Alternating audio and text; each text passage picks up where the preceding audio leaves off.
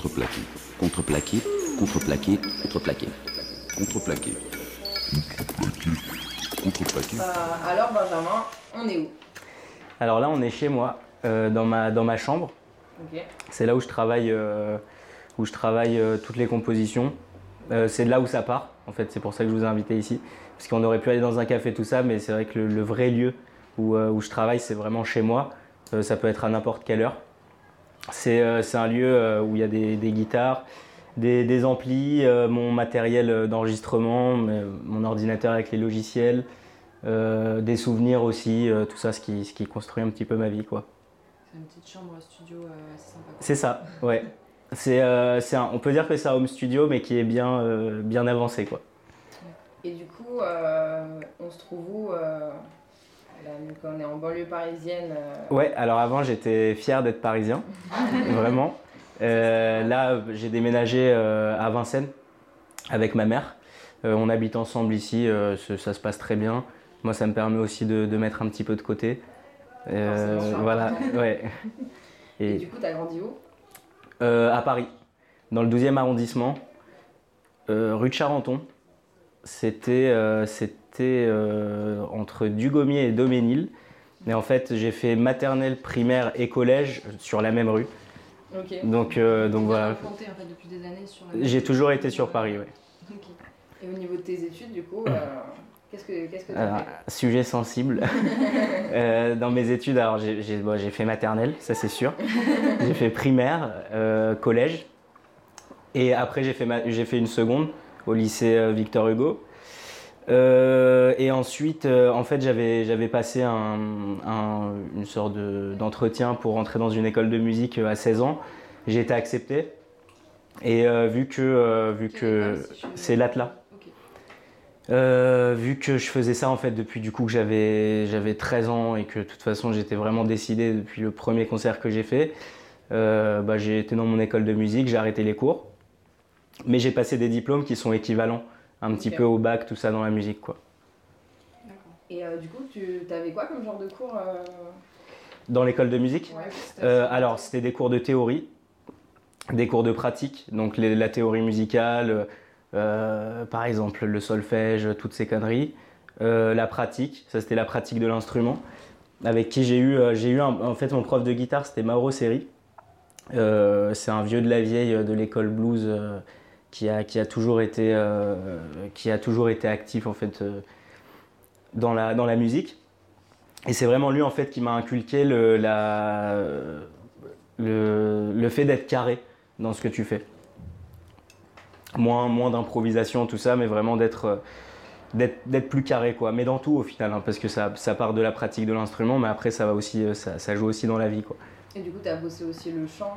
euh, J'ai bossé aussi, j'ai pris des cours de chant là-bas, euh, assez peu, mais j'en ai fait un an. J'ai pris quelques cours de musique euh, sur ordinateur.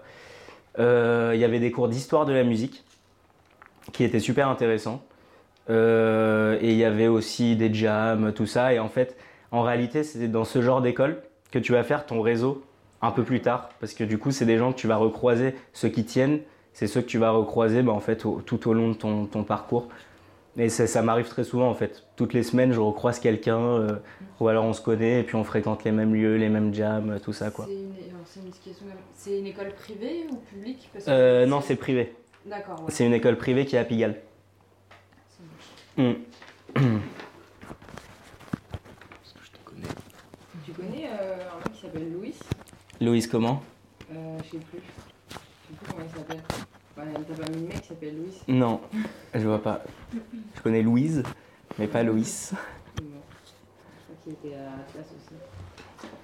Je prends juste un, un petit. euh, veux quoi Euh, un verre. Un petit, euh, Bah, je sais qu'il y en a pas, euh, C'est une sinon. bouteille, hein, tu bois la bouteille. Ouais. Allez. Et, euh, et donc cette école-là, euh, déjà, combien d'années tu... J'ai fait 3 ans, je crois. D'accord 16, 17, 18. Ouais, 3 ans. Et t'as fini quand cette école-là Euh, j'ai fini à 19 ans. Euh, je suis rentré à 16 ans, donc ouais, j'ai fini à 19 ans. T'as quel âge juste pour nous rappeler J'ai 25 ans maintenant. Et, euh, et en fait, je- en fait après, après l'école, j'ai pas, continué. En fait, j'aurais pu passer d'autres diplômes pour, être, pour faire des trucs en conservatoire, tout ça. Dans la musique, c'est pas forcément les diplômes qui priment. Ça, je l'ai très vite compris. Et c'est le terrain. Vraiment, moi, c'est-. En fait, je crois que l'école la plus importante pour moi, qui a toujours été la plus importante, c'est pas le cursus scolaire, c'est pas de suivre en fait le mouvement, c'est vraiment le terrain. Euh, je pense que c'est un peu le cas dans pas mal de, de branches. Encore une fois branche artistique. c'est plus intéressant de faire des, des- des- des choses effectivement sur le terrain qu'avoir des théories long travail. Je pense Ah, complètement. Tu te rends pas compte des, réalités aussi. Mais complètement, surtout, en fait, le milieu artistique, je crois que ça s'apprend pas, ça se, ça se vit. Et, euh, et ça, je l'ai compris, je l'ai compris vraiment sur, euh, à force de- d'expérience. on t'apprend pas, euh, par exemple, on va pas t'apprendre l'échec forcément Ouais, à l'école. On va pas t'apprendre à vivre un échec et et à te relever après un échec. Quand t'en as un premier, bah, tu vis euh, tu très peux, mal. tu peux très mal le vivre et au final pas forcément t'en relever et te dire mais, mais mince, euh, à l'école on me notait et euh, là je suis pas noté, c'est que j'ai pris juste une claque et j'arrive pas à me relever quoi.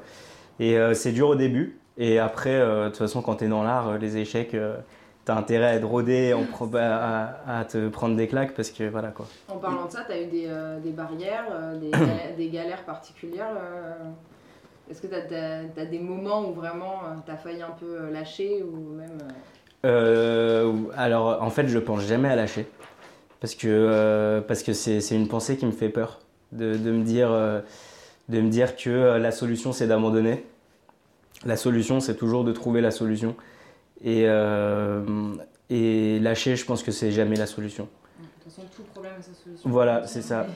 c'est euh, à partir du moment où tu as quelque chose en tête tu vas forcément te prendre des barrières pour les faire mais il faut en parler il faut euh, faut discuter, il faut avoir des équipes, des gens avec qui tu peux, avec qui tu peux parler, avec qui tu vas pas forcément partager le même avis, mais, euh, mais au moins ça te permet de pas être seul. Et du, Et voilà. coup, du coup, cette école de musique, euh, enfin, tu es pas arrivé pour rien, tu as commencé la musique assez jeune. C'est ça. En fait, si on revient vraiment à la racine, je sais pas si vous vouliez poser la question, mais je peux en parler dès maintenant. Bien sûr. Euh, alors en gros, euh, j'ai commencé la guitare. Je crois que c'était à l'âge de 12 ans. Alors c'est pas du tout. euh, alors souvent l'histoire c'est oui, euh, j'étais très fan de Jimi Hendrix. De, c'est- non, c'est en écoutant un truc de Deep Purple. Pas du tout. En fait, c'est que j'avais vu euh, Gad Elmaleh à la télé qui chantait Petit Oiseau. Je te jure que c'est vrai. Avec une guitare, je sais pas, je crois que c'était Petit Oiseau ou peut-être Ouais, autre chose, mais. petit oiseau, ouais. Et je me suis dit, mais c'est trop bien ce qu'il fait euh, avec une guitare et tout. Et en fait, c'est là où j'ai voulu commencer à faire de la guitare. Et euh, donc, ça, c'est l'histoire qui est pas du tout légendaire. C'est juste, euh, c'est- c'est juste assez drôle.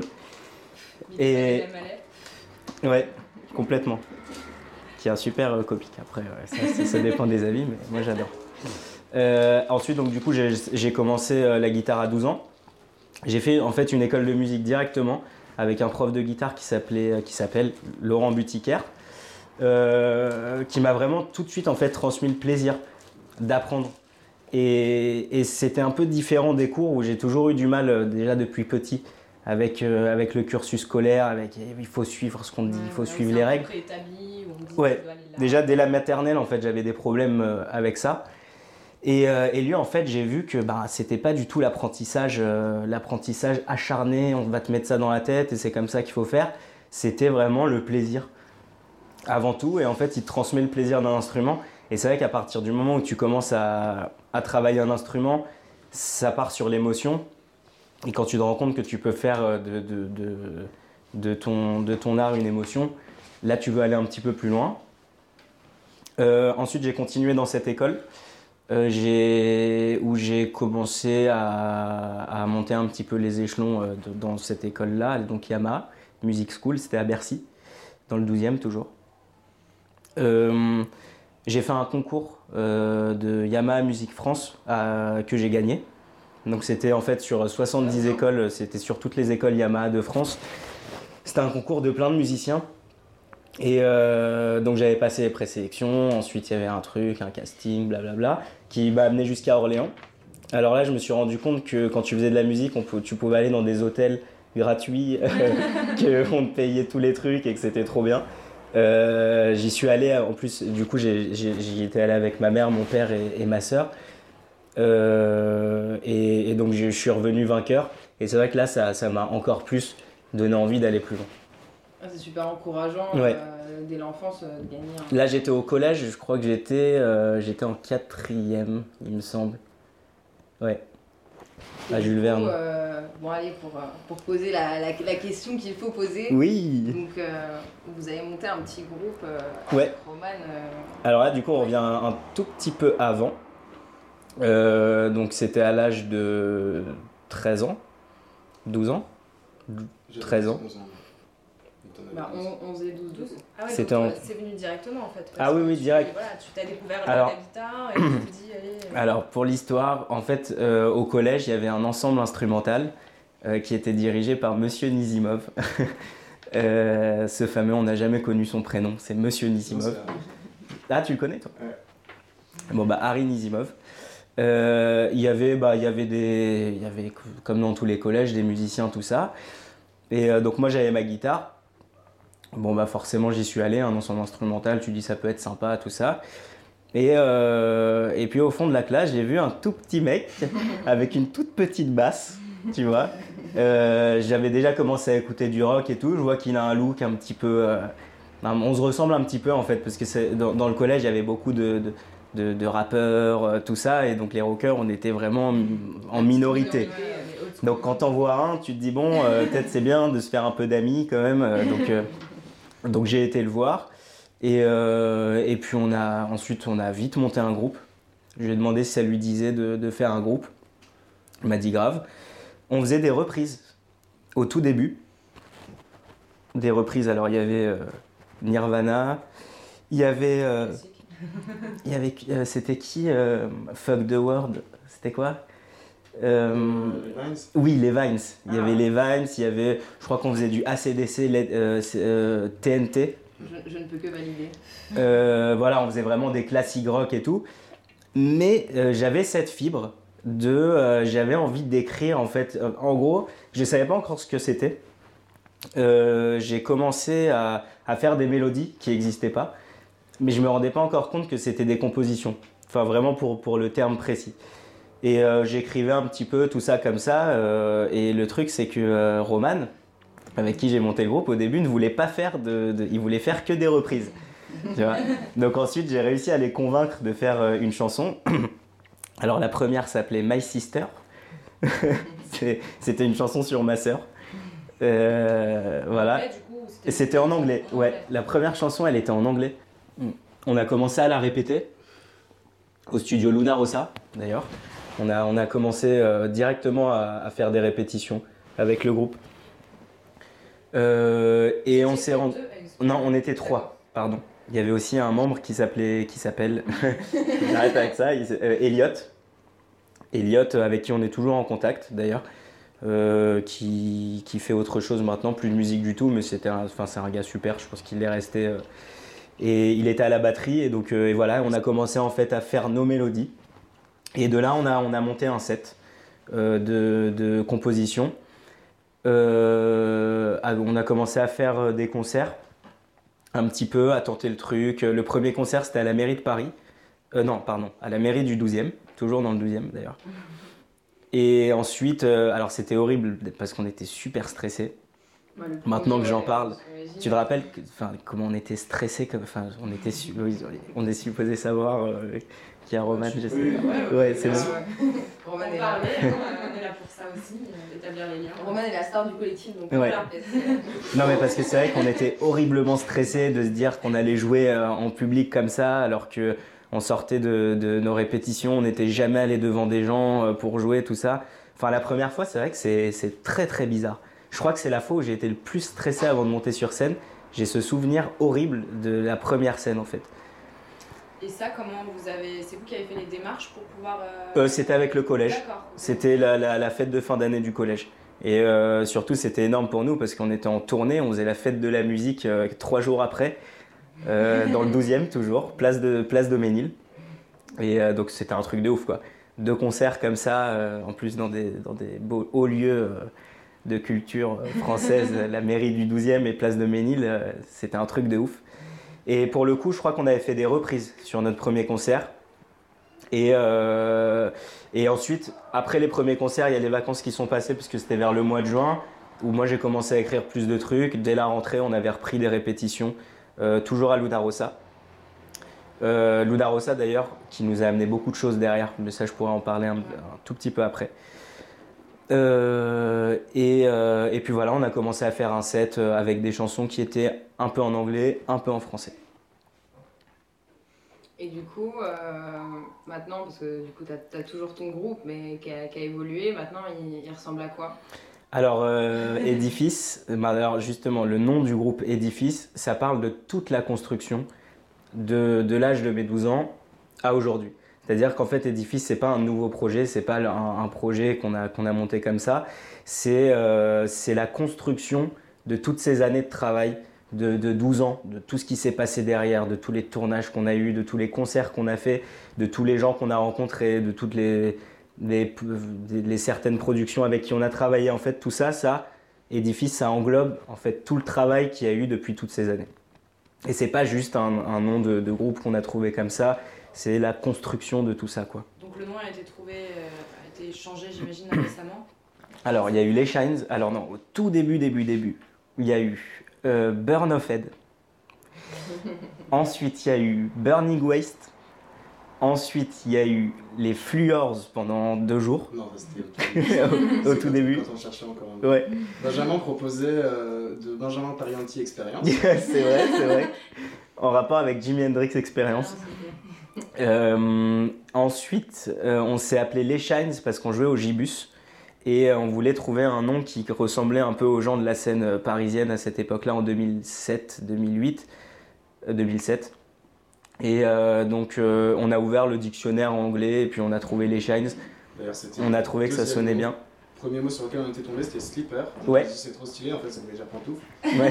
Du coup, on a encore tourné une page et c'était les chaises. Mais du coup, Ah, justement, je m'en souvenais plus ça. ce- c'est c'est un passage aussi important, je pense, pour vous, enfin pour vous, pour- le groupe, Euh, la scène parisienne, parce que la, la scène du Gibus, du Rock'n'Roll Friday, c'est vraiment ce qui a lancé cette euh, volonté non seulement de composer de plus en plus, Mm. où, il y a- où- où le groupe s'est construit en public et tout. C'est aussi. euh, Oui, oui, oui. Alors euh, en fait, à l'époque, il y avait un truc qui était euh, qui avait été lancé par Philippe Manœuvre. C'était les Rock'n'Roll Friday. Sauf que nous, on était un petit peu trop jeunes. On était juste trop jeunes euh, à ce moment-là et ça avait déjà commencé. Et en fait, c'est de là où sont sortis les bébés brunes, euh, les, les Nast, les secondes sexes, il y avait les plasticines, il y avait les Brats, il y avait euh, les Shades, il y avait euh, voilà, enfin il y avait plein de groupes euh, comme ça et c'était euh, c'était une vraie scène rock parisienne qui a soulevé énormément de mouvements. Alors à l'intérieur, il y en a un qui est sorti en particulier, c'est les bébés brunes, avec qui on a eu l'occasion de travailler un petit peu plus tard. euh, en faisant leur première partie à l'Élysée Montmartre. Du coup, première fois qu'on se retrouve devant 2000 personnes euh, à l'âge de 14 ans. Ah ouais, trop bien. Et c'est bon, je parlais de Luna Rossa parce que du coup, on les a rencontrés à Luna Rossa. En gros, nous, dans le groupe, on a toujours eu une, une règle, c'est une politique de groupe, c'est les répétitions. Les répétitions, c'est de se retrouver, de travailler ensemble, euh, de, de chercher ensemble, de s'écouter, de se dire tiens, ça moi j'aime, ça moi j'aime pas. Et en fait, on s'écoute et c'est un vrai travail. euh, euh, c'est assez, c'est une vraie démocratie en fait dans un groupe quand on, quand on travaille une musique, tout ça. Voilà, on va prendre l'avis de chacun. Il faut être, il faut, faut être un peu diplomate aussi. Ouais. C'est voilà. Avec les Ouais, c'est ça. aussi. Et du coup, maintenant, les membres du groupe, Alors, euh, il y, a, il y a Manu. Euh, Manu, euh, c'était un membre, c'est un membre euh, du Bang Bang. Qui- avait rejoint le groupe Ça va faire 7 ans qu'on travaille Ah, ensemble. Je crois que ça va faire 7 ans qu'on bosse ensemble. Il nous avait rejoint en fait juste après l'Olympia. On avait joué à l'Olympia et on avait changé de batteur après et Manu nous avait rejoint directement après. Manu, euh, que je pense on interviewera euh, plus tard, euh, parce que pas mal, pas mal de choses à dire aussi euh, de ce côté-là. Mm. Et du coup, euh, bon, faut, faut dire que du coup, Roman a quitté le groupe. Ouais. Alors en fait, Roman, euh, lui, il a, il a, je pense qu'il y pensait depuis un moment, mais euh, avant de nous le dire. Il n'osait pas te quitter, je pense. Et ouais, mais parce qu'en fait, surtout, ouais. Mais parce qu'en fait, on avait construit tellement de choses euh, ensemble, je peux comprendre que c'est difficile de se dire euh, que tu as envie de passer à autre chose. Lui, je sais qu'il a toujours été attiré plus vers la photo, euh, l'audiovisuel, tout ça, parce que vous faites aussi un petit peu aujourd'hui, aller dans des collectifs artistiques et tout. Et de toute façon, après tout ce qu'on avait vécu ensemble, euh, je pouvais pas le retenir en lui disant non non mais tu restes dans le groupe c'est comme ça et pas autrement moi je te le dis et c'est pas moi qui te le dis tu vois tu, tu peux pas quoi et Roman pour le coup enfin comme quoi aussi on peut on peut ne plus être dans des groupes et que après ça se passe très bien euh. Et donc oui Roman euh, Roman n'est plus dans le groupe et ensuite on a eu d'autres bassistes mais les bassistes chez nous ils changent souvent depuis que Roman est parti donc euh, Pas trouvé la perle encore. euh. euh, si là on en, on en a un bien mais euh, mais c'est vrai que j'ai l'habitude que ça change quoi les bassistes Tu tu t'attaches plus aux bassistes parce qu'au bout de 10 ans de relation, ils peuvent euh, vous quitter à tout moment. Ouais, non, c'est euh, si je, les bassistes, euh, je sais pas. Les bassistes, euh, c'est comme ça. Ouais. Ton pauvre Baptiste actuel qui va entendre ça. Non, non, mais il est, il est très bien. Franchement, là, celui qu'on a en ce moment, c'est une vraie bête de scène. Il est, euh, il est génial sur scène. D'ailleurs, je l'ai découvert euh, quand il faisait un concert avec son groupe. J'étais avec André Bouglione dans la salle. Et, euh, et nous, c'était juste le moment où on recherchait un bassiste. Sauf que le, le bassiste, donc Marc, il s'appelle, était déjà dans un groupe. Et puis, j'allais pas aller le voir en lui disant je, vais te, je vais te récupérer, viens un peu dans mon équipe. Ouais. Mais j'étais quand même allé le voir à la fin du concert pour le féliciter de sa prestation et tout. Et, euh, un peu plus tard, euh, il était, je savais qu'il était plus dans son groupe. Je lui ai proposé de, venir faire une répétition, ça a accroché et puis voilà quoi. Et du coup, donc, euh, toi, dans, dans un futur proche, mais aussi au long terme, comment tu vois ta vie professionnelle? Est-ce que c'est le groupe qui tient une place centrale avec lequel tu aimerais percer Est-ce que tu as aussi d'autres projets à côté? Alors, en fait, dans la musique, moi, je fais toujours le parallèle. C'est que j'ai mon groupe, ça c'est génial. Le groupe, c'est un cheval de Troie, euh, comme, euh, comme on n'a pas idée. C'est-à-dire que grâce à un groupe, euh, on, peut, on peut avoir une, force de frappe, en fait. On peut être crédible, on peut créer aussi, on peut s'amuser, tu vois. Euh, ça va un peu au-delà du côté très professionnel, un groupe, tu vois. C'est, même si ça reste hyper cadré, hyper pro, avoir un groupe, je sais pas, c'est différent. C'est euh, plus dans le cœur en fait. Euh, J'ai toujours mis un parallèle et, encore plus aujourd'hui. Il y a le groupe avec qui on a plein d'objectifs qu'on veut atteindre, surtout après ceux qu'on a déjà atteints. Et j'ai- aussi ma vie musicale à côté qui est vraiment la composition. Euh, par exemple, travailler sur des musiques de spectacle, comme je l'ai fait pour La Vierge Noire, comme je le fais en ce moment pour euh, le cirque d'André Bouglione qui a arrêté les animaux. Euh, des, musiques de films. Là, par exemple, je travaille sur un court métrage, donc c'est- là, pour le coup, c'est vraiment l'émotion à l'image. Ça va être composé pour d'autres artistes aussi, ce que je fais aussi en ce moment, du coup. Travailler avec d'autres artistes, par exemple, ces derniers temps, je travaille un petit peu avec euh, un ami qui est, enfin, un très très bon ami à moi, qui est Rudy Erhardt, euh, qui est compositeur, vraiment dans le même cas que moi. Ça fait, on s'est rencontrés euh, il y a plus, il y a 10 ans, je crois, au Gibus, on faisait des concerts ensemble et tout. On travaille encore ensemble aujourd'hui. Et lui, pour le coup, il fait ses compositions. Euh, par exemple, il vient à la maison, on va travailler un peu son truc, tout ça. Et voilà, c'est de la production musicale qui ne sont pas mes compositions pour le coup. Mais ça, c'est aussi super intéressant. Et euh, au niveau euh, d'édifice, du coup, euh, toi tu composes, tu écris Ouais. les paroles. Ouais. Comment, ça, comment alors, ça se passe au niveau du groupe Moi, mon rôle officiel, pardon, mon rôle officiel dans le groupe, c'est auteur, compositeur et interprète. Auteur, ça consiste à écrire les textes. Compositeur, ça consiste à écrire la, la base musicale. Donc ça va être la suite d'accords, les, les ponts, euh, toutes les, en fait euh, tout ce qui va être vraiment la partie musicale euh, pure et dure. Et, euh, et interprète, c'est d'interpréter le titre après.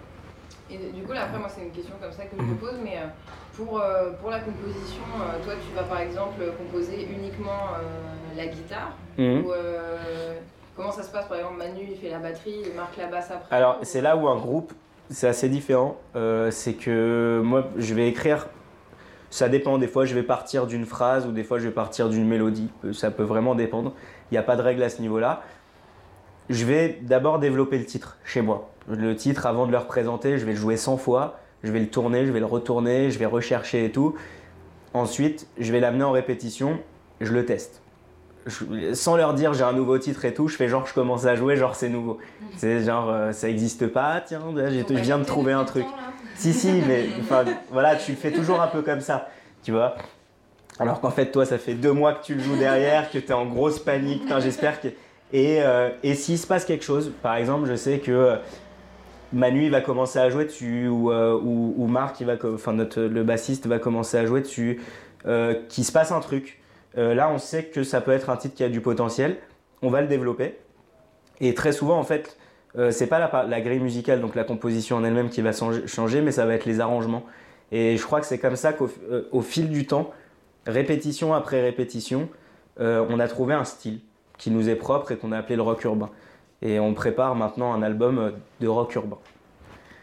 Comment Voilà. Et, euh, tous la parole. Et Easy Fizz, donc au final, c'est pas juste euh, un groupe de musiciens, vous travaillez avec euh, une équipe, vous avez un, un luthier, un ingé son.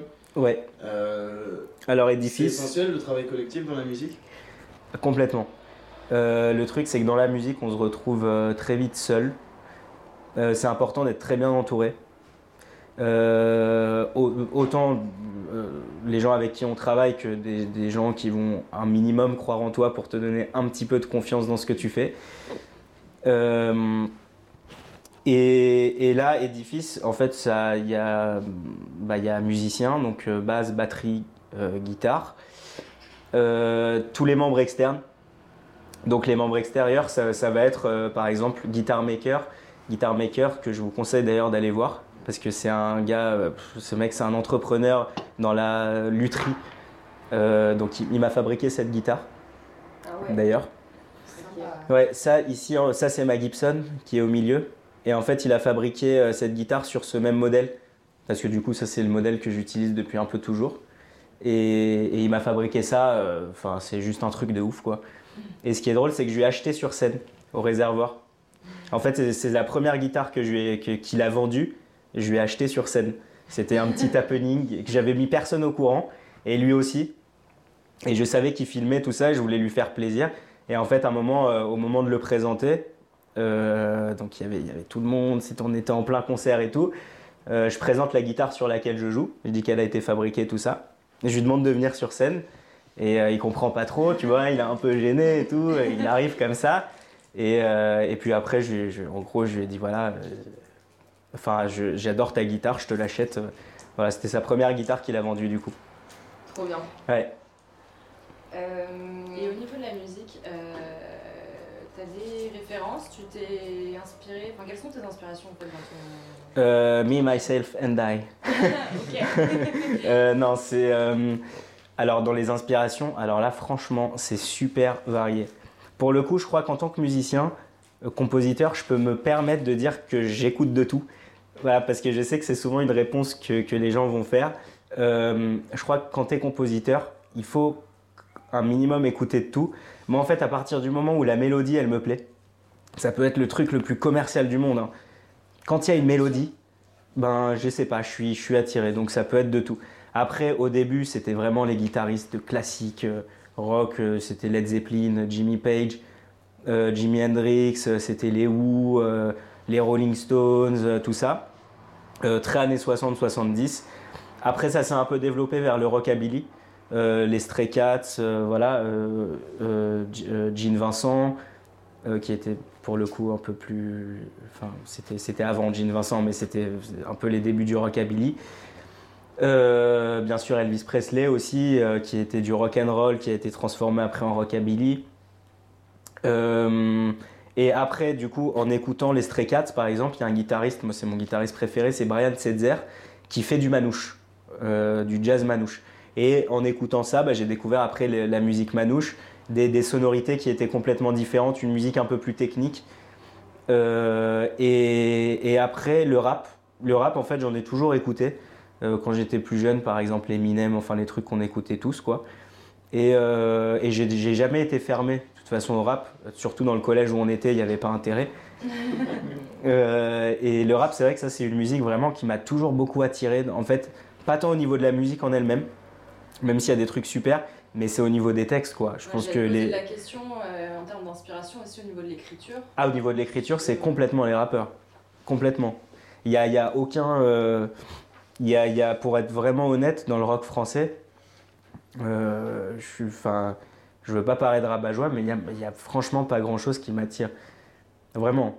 C'est. euh, le rap français. ah, le rap français, complètement. Au niveau des textes, tout ça, tu as des vrais poètes. Je pense qu'on s'en rend pas vraiment compte aujourd'hui, je sais pas pourquoi. Mais C'est surtout peut-être que- un peu plus démocratisé aujourd'hui. Peut-être qu'il y a. Ouais, maintenant, maintenant c'est plus démocratisé, mais il y a encore ce C'est côté. trop récent pour que. C'est trop récent. Il y a encore ce côté, ouais, mais le rap, c'est que des gros mots, c'est que des trucs comme ça, alors que c'est juste tout le contraire, quoi. Ouais, mais là, tu, là, tu vois, il y, a- il y a des noms quand même, je trouve, pour euh, vachement sur une nouvelle génération. Mm. Euh, ça, c'est incroyable, tout ce qui va être euh, l'homme pâle, ouais, Elvis, Giorgio, Ouais. c'est toute une génération de mecs euh, bah, qui qui vont vraiment attire aussi travailler ceux leur- qui n'avaient- qui n'aimaient pas euh, le rap euh, initialement. Moi, j'ai Mm. pas une culture, par exemple, de, de rap de base. Et là, je m'intéresse davantage. Après, moi, je suis plus littéraire et Ouais. tout, et j'ai pas tout de suite fait la connexion entre les deux. C'est que récemment. euh, Mm. avait- Ouais, mais après, tu vois, c'est même au niveau des instrus, maintenant, on a de plus en plus de rappeurs français qui vont utiliser des, euh, des instrus qui ont même plus des, des codes euh, Ouais, ouais. dans le rock, en fait. Mais de, comp- en fait, il y a quand même une différence entre. euh, alors, c'est c'est un peu tabou, je crois, dans le, dans le milieu de la musique, mais il y a une différence entre un, un compositeur et un beatmaker. Je, je sais que ça peut être un peu tabou, euh, mais c'est vrai qu'il y a, y a cette différence qui est que le compositeur, euh, dans la tête des gens, ça va plus être quelqu'un qui va être avec un piano ou un instrument, et un beatmaker, c'est quelqu'un qui va être derrière son ordinateur, à savoir bien gérer les machines. Sauf qu'en fait, tout ça se regroupe en Je pense que réalité. maintenant, il y a un vrai entre-deux. euh, Complètement, t'écoutes des mélodies des beatmakers, c'est juste un truc de ouf, quoi. C'est, euh, ils, ont, ils ont vraiment cerné ce truc de... de, de bah, c'est la mélodie, en fait. À partir du moment où il y a la mélodie, il y a le truc qui va te toucher, je pense que tu peux, quoi qu'il en soit, aimer la chanson. J'ai l'impression aussi qu'il y a quelque chose qui change. J'avais lu un article il y a quelques années. euh, Giorgio, il avait sorti un album. Ah, Giorgio, a c'est génial. l'album Era euh, Ouais. qu'il avait, sorti. Euh, J'ai rencontré Hera et depuis je vous emmerde. Voilà, c'est ça. Mais en fait, euh, dans, dans l'article, il disait que son, son producteur, c'était euh, un mec qui. C'était le premier album de rap qu'il produisait en fait. D'accord. De base, il faisait que euh, des albums. euh, plutôt euh, qui produisait des albums euh, de rock. Ouais, de rock, c'est vrai Et, Ça se euh, produit encore, le rock? Ah, le rock, enfin, entre, Ouais. entre guillemets, euh, mais voilà, plus à, plus à orientation, euh, plus un peu euh, rock, and, rock and roll, etc. Mhm. Et du coup, c'est vrai que je trouve que ça se ressentait vachement dans l'album. euh, que voilà, Tu sais qui c'était son producteur? Non, je te, je, te, je te retrouverai ça. euh, L'article Ouais. était vraiment, euh, vraiment très cool. D'accord. Mais euh, c'est pour le coup, je trouve que c'est super intéressant parce que. Et puis même, du coup, tu avais fait aussi, euh, j'en viens à, à ce point-là, tu avais fait aussi un featuring avec, euh, Ouais, avec des. Ouais, avec des rappeurs, avec et Kousté, euh, qui, sont, qui sont pour moi des, des, des rappeurs de ouf, quoi. En fait, ce qui est bien, c'est que quand tu vas faire un featuring avec des rappeurs, ça va enlever ce côté rock où, où les gens, je- au collège par exemple, quand tu disais que tu faisais du rock, systématiquement, on te répondait Euh Ouais. Tu vois, j'ai jamais trop compris, ouais, j'ai jamais trop compris cette réponse et, et je l'ai compris un peu plus tard. C'est que tu as des gens qui vont associer le rock au métal. Ouais. Ouais. Euh, et, euh, et puis, bah, comme on associe le rap à des gros mots ou des trucs comme ça, c'est en fait c'est l'inconscient collectif, je crois, qui travaille les gens dans leur tête. Et à partir du moment où ils se disent euh, ah mais oui cette musique elle me correspond pas, ils vont rien aimer de cette musique là. C'est ça. Sauf que euh, ouais, mais ça arrive à tout le monde. Hein, c'est euh, voilà. euh, mais c'est vrai que dans, au final, quand tu écoutes même le rap aujourd'hui, euh, le rap d'hier, il y a des, mais les influences rock, elles sont juste monumentales. Tu écoutes un CD d'Eminem, à l'intérieur, tu as plein d'influences rock. Lui d'ailleurs, il a, ça a été un des premiers, je crois, à utiliser vraiment des guitares et tout dans ses chansons, des trucs avec des grosses distorsions et tout. Mais les rappeurs ont aimé, sauf qu'ils ne se rendaient pas compte forcément que c'était du rock en fait à la base. Tu vois, c'est comme le blues. Voilà, la- la- le, le blues, c'est une des premières musiques vraiment qui a. Le, le rap, on dit souvent qu'il vient du blues, tout ça, le, le RB. Mais ça, c'est le souci avec cette. euh, je sais pas, t'as toujours une volonté de vouloir cloisonner ou de mettre une étiquette sur Ouais. plein de choses. Ce qui fait que, bah, dans, je pense, dans, effectivement, comme tu dis, dans l'espèce d'inconscient collectif, bah, tu dis, bon, bah, ça, ça correspond à telle catégorie, ça, ça correspond à telle catégorie. Ce qui fait que, bah, à un moment, bah, tu, tu perds un peu ce. Bah, pour en revenir à l'école, c'est pareil. En fait, c'est un peu comme ça aussi. À l'école, on te met dans une catégorie, on te met dans une classe, dans des spécialités, et puis tu vas pas pouvoir en sortir parce qu'on t'a trop habitué à tout ça, et pour toi, bah, ça se passe comme ça. Ouais, C'est comme le choix d'une religion quand on est petit. Tu vois, c'est que si on, te, si on va t'inculquer cette, euh, bah, te- toutes, toutes, toutes ces traditions, tout ça, ben, pour toi, ça va être comme ça et pas autrement. Euh, et c'est pareil en fait pour plein de choses. À partir du moment où on va te mettre quelque chose en tête et qu'on va te le, te le rabâcher, si tu traînes qu'avec des gens qui écoutent du rap, tu vas, tu vas souvent écouter plus de rap. Si tu traînes avec des gens qui écoutent du rock, bah, tu vas t'habiller comme eux, tu vas chercher. Tu traînes avec des gens qui fument des joints, tu vas fumer des joints, et, et inversement, quoi. Et voilà. Et euh, pour revenir un peu à la, à la base, en fait, tes, tes parents, ils, ils écoutaient quoi euh, Ils écoutent quoi euh? Alors mon père, c'est quand même un mélomane. Il aime beaucoup la musique. Euh, il était euh, quand il était plus jeune, donc euh, je crois quand il avait, je sais pas, 17, 20, 20 ans, il était DJ dans des soirées bien des 80, tu sais, voilà. Mais il parlait pas. Lui, il a arrêté quand les DJ ont commencé à parler au micro, genre en mode DJ Dédé. Est-ce que ça va ce soir Euh, Tu vois, ce, genre de truc. Et, euh, après, lui, il est, allé dans la, il a fait de la vidéo. Euh, donc tout ce qui était les, soirées privées, les mariages, tout ça. Et, ma mère, ma mère, elle était, elle, est, elle travaillait avant chez, dans une boîte de pub chez Havas. Après, elle a fait, elle a monté, enfin, elle a bossé dans, le, dans la boîte de mon père. Ils avaient leur boîte ensemble. Et euh, ensuite, euh, quand ils se sont séparés, ils étaient, euh, bah, ma mère, elle a toujours travaillé dans, Enfin, elle a toujours travaillé, quoi qu'il en soit, et elle a changé complètement. Elle était infographiste, donc encore avant, et maintenant elle travaille. alors, elle travaillait à la SACD, je crois, et ensuite elle a travaillé. Et maintenant, elle travaille à la SACEM, donc la Société des Ah, auteurs-compositeurs. Ah bah Oh. c'est pas- c'est Bah, parfait, ça nous fait une transition. Voilà. Société des auteurs-compositeurs, elle est au- à la répartition radio, et ça, ça se passe très bien, elle est très contente. Et du coup, vu vu que tu parles de tes parents, quand tu as, commencé à la musique et que tu as voulu en faire ton projet professionnel, comment ils ont réagi à ça? Ils t'ont soutenu? Ils sont allés dans ton sens? Ou... Alors ça c'est une bonne question parce que je sais que ça dépend vraiment des cas. Il y a plein de musiciens où bah, les, les parents vont pas du tout soutenir le truc parce qu'ils sont persuadés qu'il faut qu'ils soient médecins, avocats ou voilà. Euh, après, moi je crois qu'ils me connaissent aussi très bien et quand j'ai quelque chose en tête, en général c'est très très compliqué de me l'enlever et vraiment très compliqué quoi. Et, euh, disons que j'étais un peu, euh, quand j'étais petit, euh, un peu chaud quoi, on va dire. Et ma mère, elle me cherchait des activités, donc les sports de combat. J'ai fait du judo pendant, pendant 9 ans, judo jujitsu. Voilà. Et en fait, quand je lui ai dit que je voulais faire de la guitare, elle me connaissait, je pense, quand même un minimum vu que c'était ma mère. Elle a tout de suite sauté sur le truc en se disant Ah bah, Putain, super. il m'a enfin demandé euh, une activité et tout. Et en plus, euh, les premiers cours m'ont plu. Donc euh, voilà. Et après, ils m'ont, jamais mis de bâton dans les roues pour faire ce que je voulais. Euh, j'avoue que j'avoue que j'ai la chance, franchement, qui m'est euh, qui m'est pas mal soutenu en fait dans, dans ce que je dans ce que je voulais faire. Et, euh, et je pense que c'est aussi ce qui donne confiance, même si euh, vraiment, enfin, moi je, je, je viens d'une famille qui est quand même assez modeste, Euh, donc voilà, j'ai pas été cloisonné. Non, non, mais attends, te- il faut que tu réussisses absolument, il faut que tu sois avocat ou médecin, ce qui aurait pu arriver. Après, j'avais ma sœur en bouclier, qui a deux ans de plus que moi, qui a fait médecine. Donc ça passait bien quand moi j'arrive derrière. Euh, Quand moi j'arrive derrière en disant ouais, euh, moi je ferais bien une petite école de musique. euh, voilà, au pire, Ada, elle est, euh, Ada c'est Alexandra, donc ma sœur, elle est, euh, elle est sage-femme maintenant. Donc au pire, elle est sage-femme. Donc moi je peux, me- je peux me rater. On, on- on peut me, enfin voilà quoi. Et donc là, on en a parlé tout à l'heure, et puis c'est un, un truc que tout le monde sait, vivre de la musique, surtout au début, c'est très compliqué. Jusqu'ici, toi, comment tu fais pour, euh, pour subvenir à tes moyens? Tu habites chez ta mère, mais tu travailles à côté tu fais... Alors, alors d'abord, juste pour rebondir sur ce que tu dis, moi j'ai pris l'habitude parce que c'est une question qu'on me pose tout le temps. Euh, Est-ce que tu vis de la musique?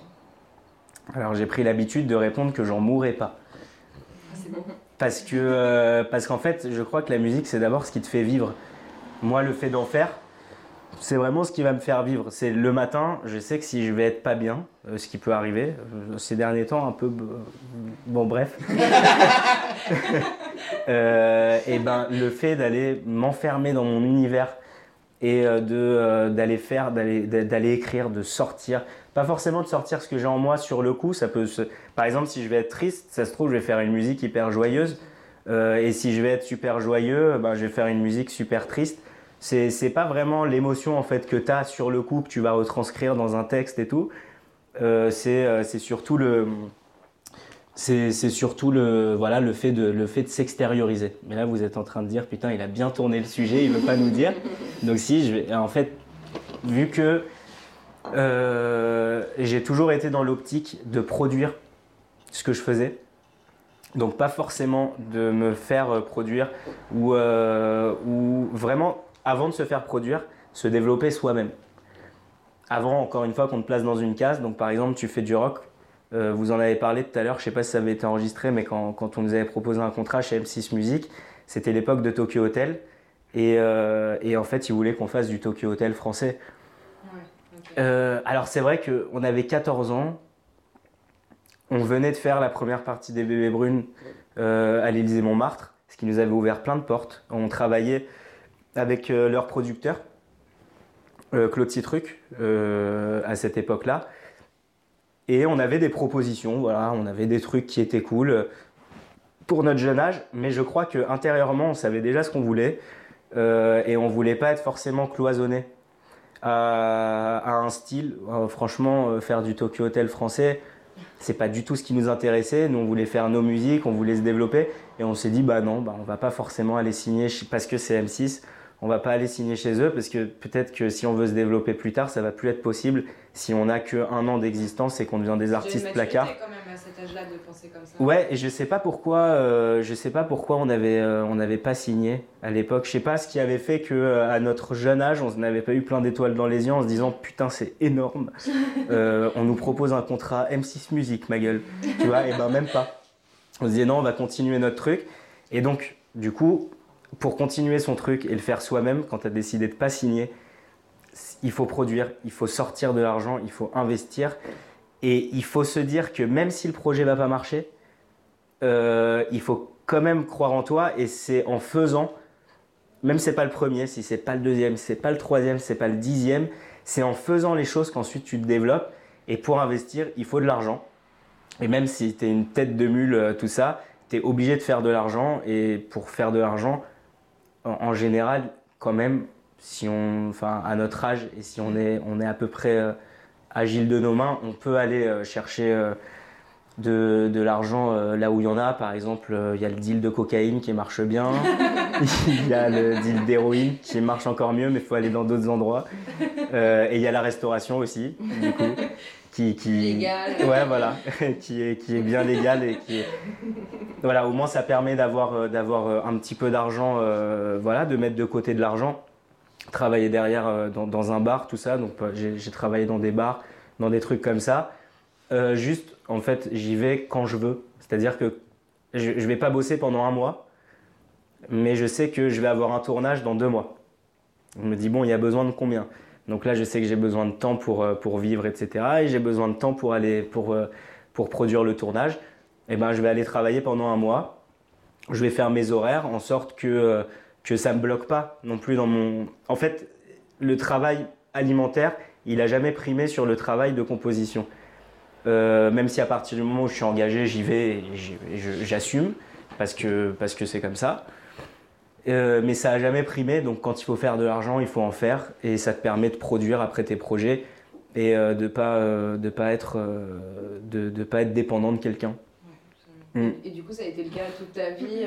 Tu as toujours commencé à avoir des, des petits jobs et euh, que tu as toujours réinvesti dans tes projets. Ouais, c'est ça. répètes, Bah en gros, pour te dire, en gros, hein, sur, sur, je vais gagner, admettons, je sais pas, sur 50 euros, ben, je sais que je vais utiliser 30 euros pour le projet. Tu vois, donc quand je vais travailler, je sais que bah, il y a une, plus de la moitié qui va, passer, euh, qui va passer dans le projet et je mets vraiment de côté pour ça. Donc du coup, il y a plein de choses que tu fais pas à côté, mais à côté, tu vas produire tes trucs, tu vas faire tes clips, tes enregistrements qui coûtent très cher en fait. Au final, c'est vrai que quand je, quand je vois euh, tous les enregistrements qu'on a fait, tous les tournages qu'on a fait, euh, le matériel que j'ai, tout ça, en fait, c'est que en, que allant travailler, en faisant les choses bah, de tes mains, que, que tu obtiens ce que tu veux. Quoi. Et ça fait quelques temps du coup que tu, tu commences à aussi euh, être rémunéré dans la musique quand justement je travaille Alors, moi là pour l'instant, ouais, voilà. Et ce- c'est- comment ça se passe en termes de, de rémunération, en termes de statut surtout Euh, Comment tu te démerdes Alors moi là pour l'instant, euh, j'ai fait un petit peu le point sur tout ce que j'ai fait jusqu'à aujourd'hui. Euh, là, je suis dans une période où je travaille pas du tout. Ça fait, euh, ça fait depuis euh, le mois de septembre où j'ai arrêté de, faire des, petits boulots, tous ces trucs-là, parce que je suis en train de, monter vraiment mon projet et ça demande énormément de temps. En même temps, j'ai toutes les compositions à faire à côté, donc de toute façon, je vois pas à quel moment je vais, je, peux- aller bosser. euh, Enfin voilà, c'est et, euh, et j'ai j'ai mis un peu d'argent de côté. Et là maintenant, bah, je, fais l'entrepreneur. Je prends un risque, je vais investir euh, pour monter une société de production musicale, de développement d'artistes, tout ça. Et, euh, et oui, par exemple, il y a des projets comme, comme La Vierge Noire, tout ça, des spectacles sur lesquels je travaille, bien sûr, qui sont rémunérés. euh, et voilà quoi. Et c'est surtout en fait en mettant de côté régulièrement, en faisant bien son petit planning de, de dépenses, en faisant attention à ce que tu vas faire, euh, même s'il faut quand même un peu se faire plaisir de temps en temps, mais que tu arrives à peu près à, à trouver le bout. Mais encore une fois, pour l'instant, j'en meurs pas, donc c'est le plus important. Ça a été une, ça a été euh, une barrière dans ta vie personnelle ou enfin parce que je suppose que te que te, te vouer autant à un projet parce que enfin concrètement je pense qu'on peut être tous d'accord euh, il y a peu de gens qu'on connaît euh, qui sont autant investis euh, personnellement euh, argent etc Euh, tu vois dans notre entourage en soi euh, moi je vois pas grand monde à part toi euh, Ouais. c'est- Surtout à cet âge-là, t'as envie de t'amuser, tu sors, tu dépenses, euh, pas forcément sans compter, mais je veux dire, t'as pas d'objectif euh, ultra déterminé comme toi par exemple. Ouais, bah après moi j'ai toujours été comme ça. Depuis, euh, c'est pour ça en fait, du coup, comme je vous ai dit, mes parents ils me connaissent assez bien et ils savent que je suis vraiment déterminé et, euh, et je vais vraiment me battre en fait pour n'importe quoi, pour aller obtenir quelque chose, je vais tout faire pour l'avoir quoi. Et tout ce que j'ai eu jusqu'à aujourd'hui, j'ai jamais reçu vraiment d'aide. J'ai jamais appelé quelqu'un en disant euh, ouais, tu veux pas me mettre en contact avec lui ou quoi? C'est non, la personne, je vais aller la chercher, je vais lui montrer que travailler avec nous c'est la meilleure des solutions. En gros, voilà, c'est vraiment, je crois que c'est une étape.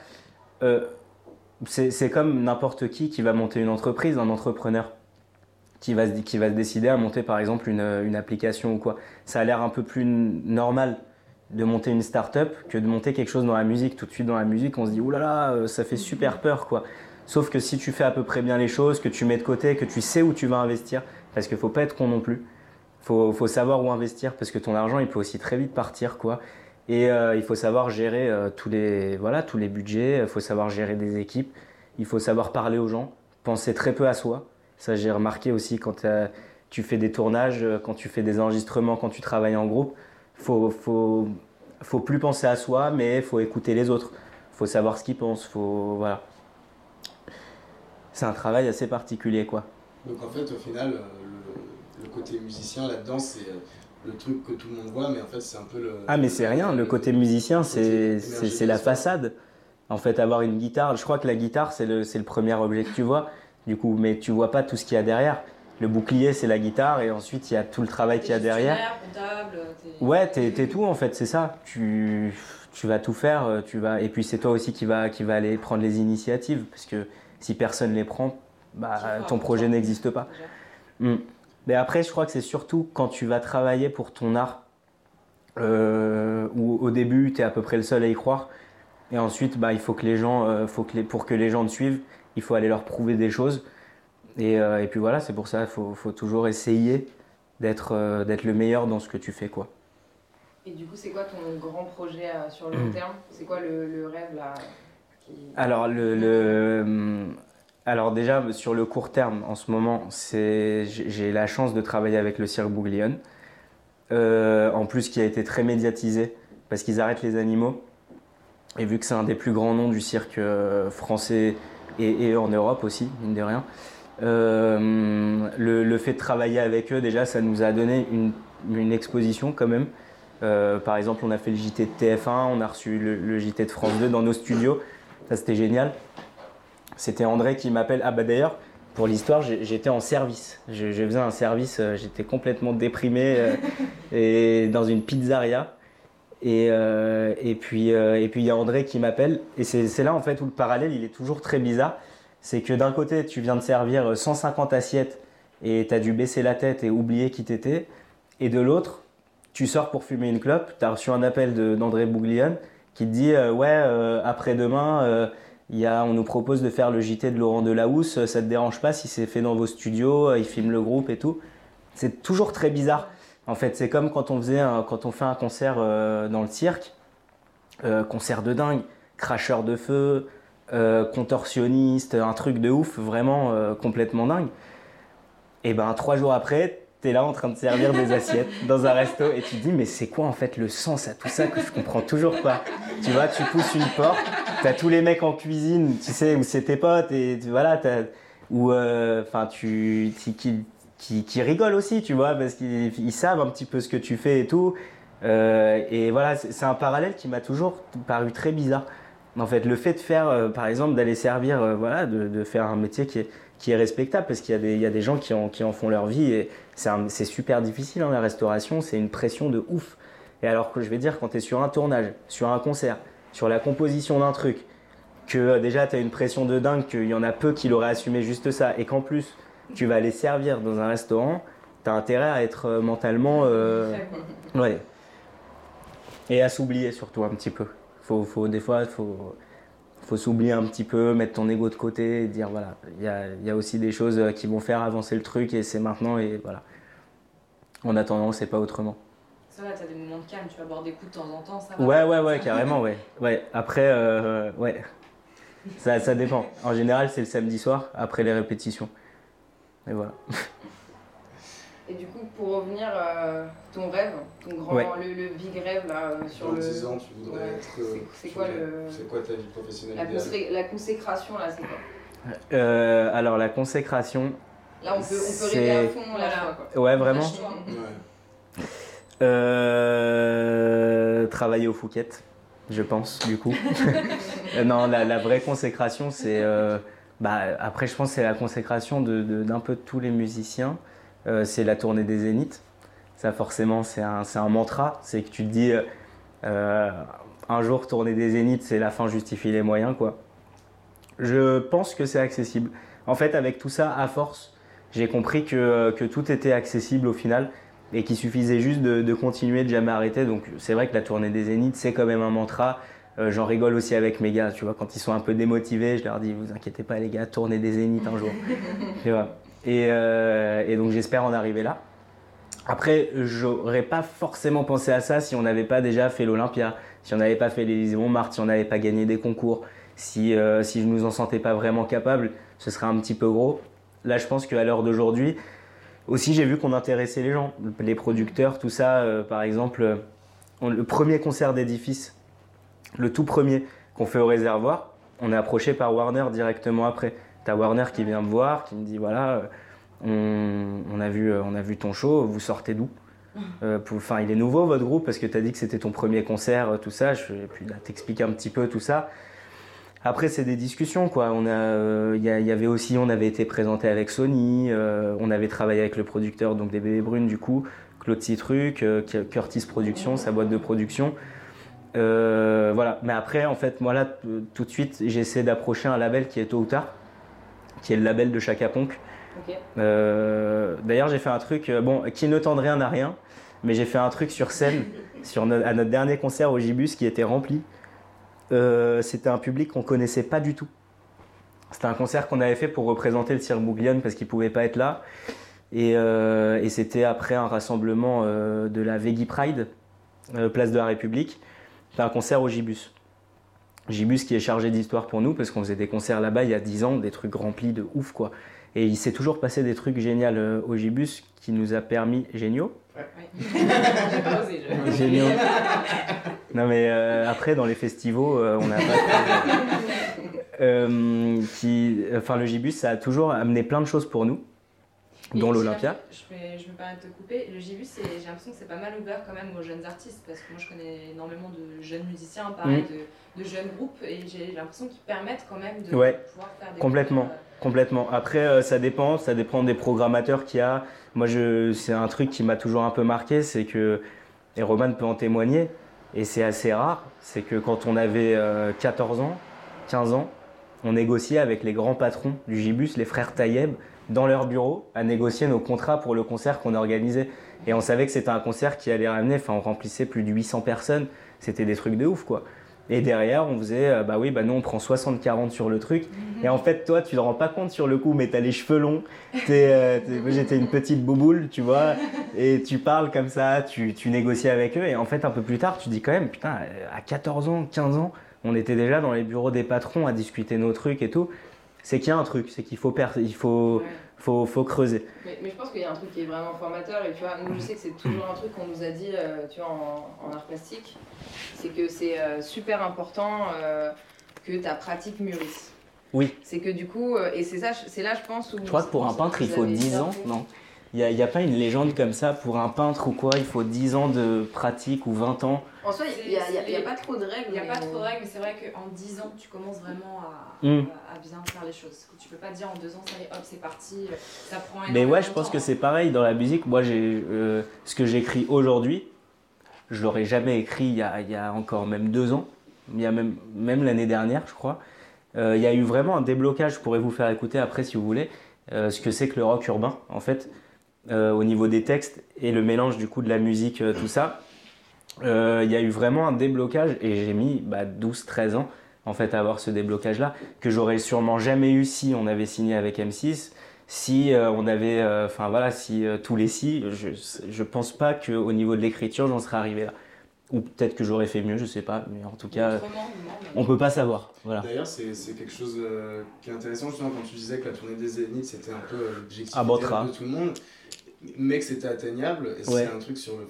T'as toujours travaillé comme ça euh, Ah oui, dans la musique, c'est que. Et je, je pense que justement, si, si t'as des musiciens qui écoutent ce, ce podcast, ça, ça peut être un bon conseil c'est qu'en fait, euh, vous avez toujours décidé de ne pas. Enfin, un, ne pas préci- précipiter les choses, et surtout, en fait. euh, ça marchera quoi qu'il en soit, il faut juste attendre que tout soit prêt, Mm. qu'on arrive un peu comme un bulldozer, genre t'arrives avec tes sons mixés, tes clips, tes trucs. C'est ça. C'est en fait c'est toi qui décides quand tu perces. exactement Euh, en, en quelque sorte, tu, tu décides en quelque sorte. Euh, je crois qu'à un moment aussi, le truc, c'est que nous, on a, je crois, que si je peux remettre quand même quelque chose en question dans le travail de groupe, c'est que on va mettre des fois des mois à travailler un titre parce que euh, il va y avoir mais un truc que personne va s'en rendre compte. hein. Mais nous, on, on s'en rend compte et on va mettre des mois à se décider à faire ça au lieu de ça. Tu vois, et du coup, le titre, on va pas le sortir, on va le retravailler, le travailler, le retravailler pour quelque chose. En fait, je pense que les gens, ils, s'en rendent même pas compte. Mais le diable est dans les détails, et c'est tous ces petits détails que tu vas travailler qui peuvent faire la différence un peu plus tard. C'est important aussi d'être content de ce que tu produis. Oui, quand même. ouais, voilà, c'est ça. Ça, c'est important, et, et c'est pour ça qu'aussi le travail de groupe, il est aussi important. C'est que tu vas, euh, ben, tu vas tout remettre en question tout le temps. Et, euh, et puis ça va aussi t'apprendre à te dire que voilà, tu n'as pas non plus euh, du pain béni dans les mains et que des fois ça peut être de la merde. Au moins ils sont là pour te le dire. Euh, après, il faut pas aussi oublier que, que tu peux aussi choisir voilà, toi-même, te dire alors peut-être que ça leur plaît pas à eux, mais moi je pense que c'est la bonne solution, j'en suis persuadé, et d'aller les convaincre pour ça. Et voilà, des fois ça fonctionne, des fois non, mais de toute façon, qui ne tente rien n'a rien. Et, et juste pour en revenir à un truc au Gibus, dans le qui ne rien n'a rien, euh, donc j'essaie d'approcher un label qui est tôt ou tard de Chaka Ponk, et en fait sur scène, j'ai euh, j'ai- à la fin du concert, il y a la vidéo qui est disponible euh, sur Facebook ou quoi. un- Ouais. Euh, j'ai fait un appel en fait à Chaka Ponk devant, devant tout le public. J'ai dit voilà, si le concert vous a plu, je vous oblige pas à le faire, mais vous allez crier très fort pour qu'on fasse la première partie de Chaka Ponk. Euh, parce que je savais qu'il faisait. euh, Enfin là, il part sur une grosse tournée. Bon, J'ai j'ai pas fini, euh, j'ai pas lancé toutes mes, toutes mes cartes, mais ça, ça a été un petit peu la première. J'avais mis personne au courant. Même moi, je crois que je le savais pas vraiment avant de le faire euh, sur scène. Et en fait, dis là, bon. Là, Ouais, bon. et en fait, juste ça, ça a soulevé un truc dans la salle, c'était un truc de ouf. Quand j'ai demandé aux gens s'ils voulaient nous voir en première partie de Chaka Ponk, eh ben, ça a soulevé tout le monde, quoi, en fait. Et après, euh, j'ai eu droit à, mais putain, ouais, les couilles et tout, euh, machin. Tous mes potes qui viennent me voir, mais t'as pensé à faire ça, mais c'est trop, c'était trop une bonne idée. En fait, j'y avais pas vraiment pensé, c'est juste un truc qui est venu sur le coup. Je me suis dit, tiens, c'est peut-être le bon moment pour le faire. Il y a du public, parce que souvent on dit que c'est le public qui choisit. Peut-être que, euh, que si on montre un- un parce qu'ils vont pas forcément se déplacer pour aller voir ton concert.